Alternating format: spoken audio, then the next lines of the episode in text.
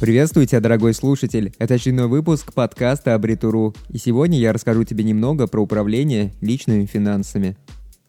Уже относительно скоро будет 2019 год, но в России все стабильно, и сегодня большинство населения России по-прежнему является в финансовом плане далеко не самыми грамотными людьми. А ведь на самом деле, если не думать о личных финансах сегодня, то завтра, вполне возможно, о них придется думать даже в два раза больше. Это емкая фраза, которая содержит в себе всю суть финансового планирования. Наверное, каждый встречал в жизни людей, которые с доходов 35 тысяч рублей умудряются делать больше значимых покупок, чем большинство людей с доходом даже в 50 тысяч рублей. А в чем секрет? Секрет кроется в грамотном планировании личных финансов. Если мы будем сравнивать Россию и Запад, то большинство наших людей можно назвать финансово безграмотными. Наши люди совершенно не имеют представления про инвестиции. Большинство наших людей по-прежнему хранят свои сбережения, если они, разумеется, есть, под подушкой или в банке из-под огурцов. Хотя сегодня на самом деле невероятно просто и доступно работать с банковскими вкладами.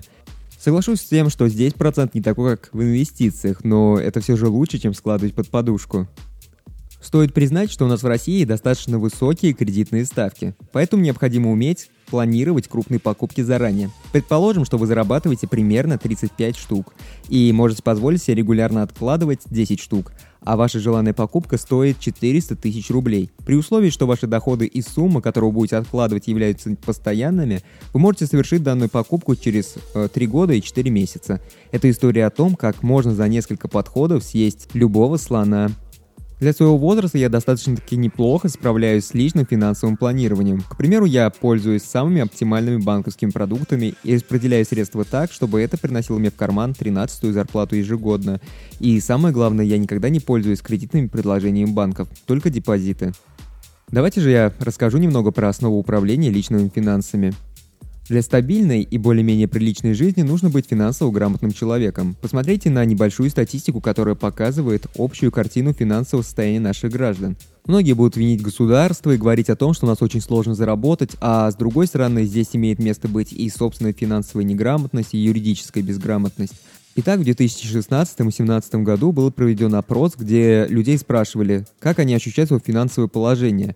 И приблизительно 55% ответили, что оно ухудшилось. Лишь 12% ответили, что оно улучшилось, а 32% сказали о том, что ничего не поменялось, все по-прежнему, все так же.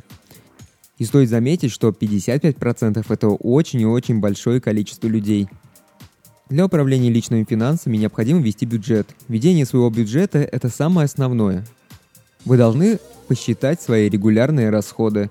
К регулярным расходам можно отнести транспортные расходы, оплату жилья и подобное. Далее необходимо выделить 20-30% от своего дохода на сбережения. И вот только ту часть, которую осталась, можно потратить на необдуманные покупки, развлечения и разные глупости. Придерживайтесь этой схемы. Обязательно откладывайте дополнительную сумму на непредвиденные расходы. Предположим, что у вас сломалась машина или полетел компьютер. И вот где взять деньги, если вы не откладывали на такие неожиданные расходы? Однозначно придется потрошить свой накопленный счет или перезанимать. А далеко не всегда выгодно изымать деньги с накопительного счета, ведь теряются депозитные проценты. Поэтому для грамотного управления личными финансами было бы очень правильно откладывать на такие нужды куда-нибудь на отдельный счет. Основы любого финансового планирования лежат в оптимизации расходов. Если вести личный бюджет, то можно, как правило, легко заметить те места, где мы неразумно тратим много денег. К примеру, у меня в моей статистике расходов есть отдельная статья, которую я назвал «Глупость». Бывает так, что там набегает так и приличная сумма для простого человека. Если вы действительно серьезно занялись своим финансовым планированием, то лучше отказаться от долгов и кредитов. Долги и кредиты – это очень скользкая штука, и она требует особого подхода. Пользоваться этим стоит лишь в крайнем случае. Чем плох кредит, сразу понятно, взял 30, а отдай 46. В итоге вы теряете. А чем плохо занимать у друзей без всяких процентов? Тем, что ваши расходы таким образом обгоняют ваши доходы. Если вы честный человек и отдаете свои долги, то это всегда серьезно тяготит вас. Изучайте все банковские предложения по депозитам. Сейчас очень много выгодных предложений с кэшбэком и другими плюшками. Да, и очень удобные мобильные приложения.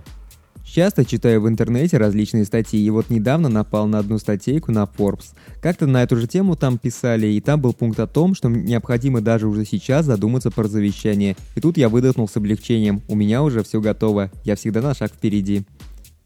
Нам необходимо думать о будущем. И вот даже сейчас я думаю о будущем и предлагаю вам и начать уже изучать инвестиционные инструменты. Если пользоваться советами, которые описаны выше, то рано или поздно в жизни наступает момент финансовой стабильности. В этот период было бы неплохо преобразовать свои накопления в инвестиционный портфель.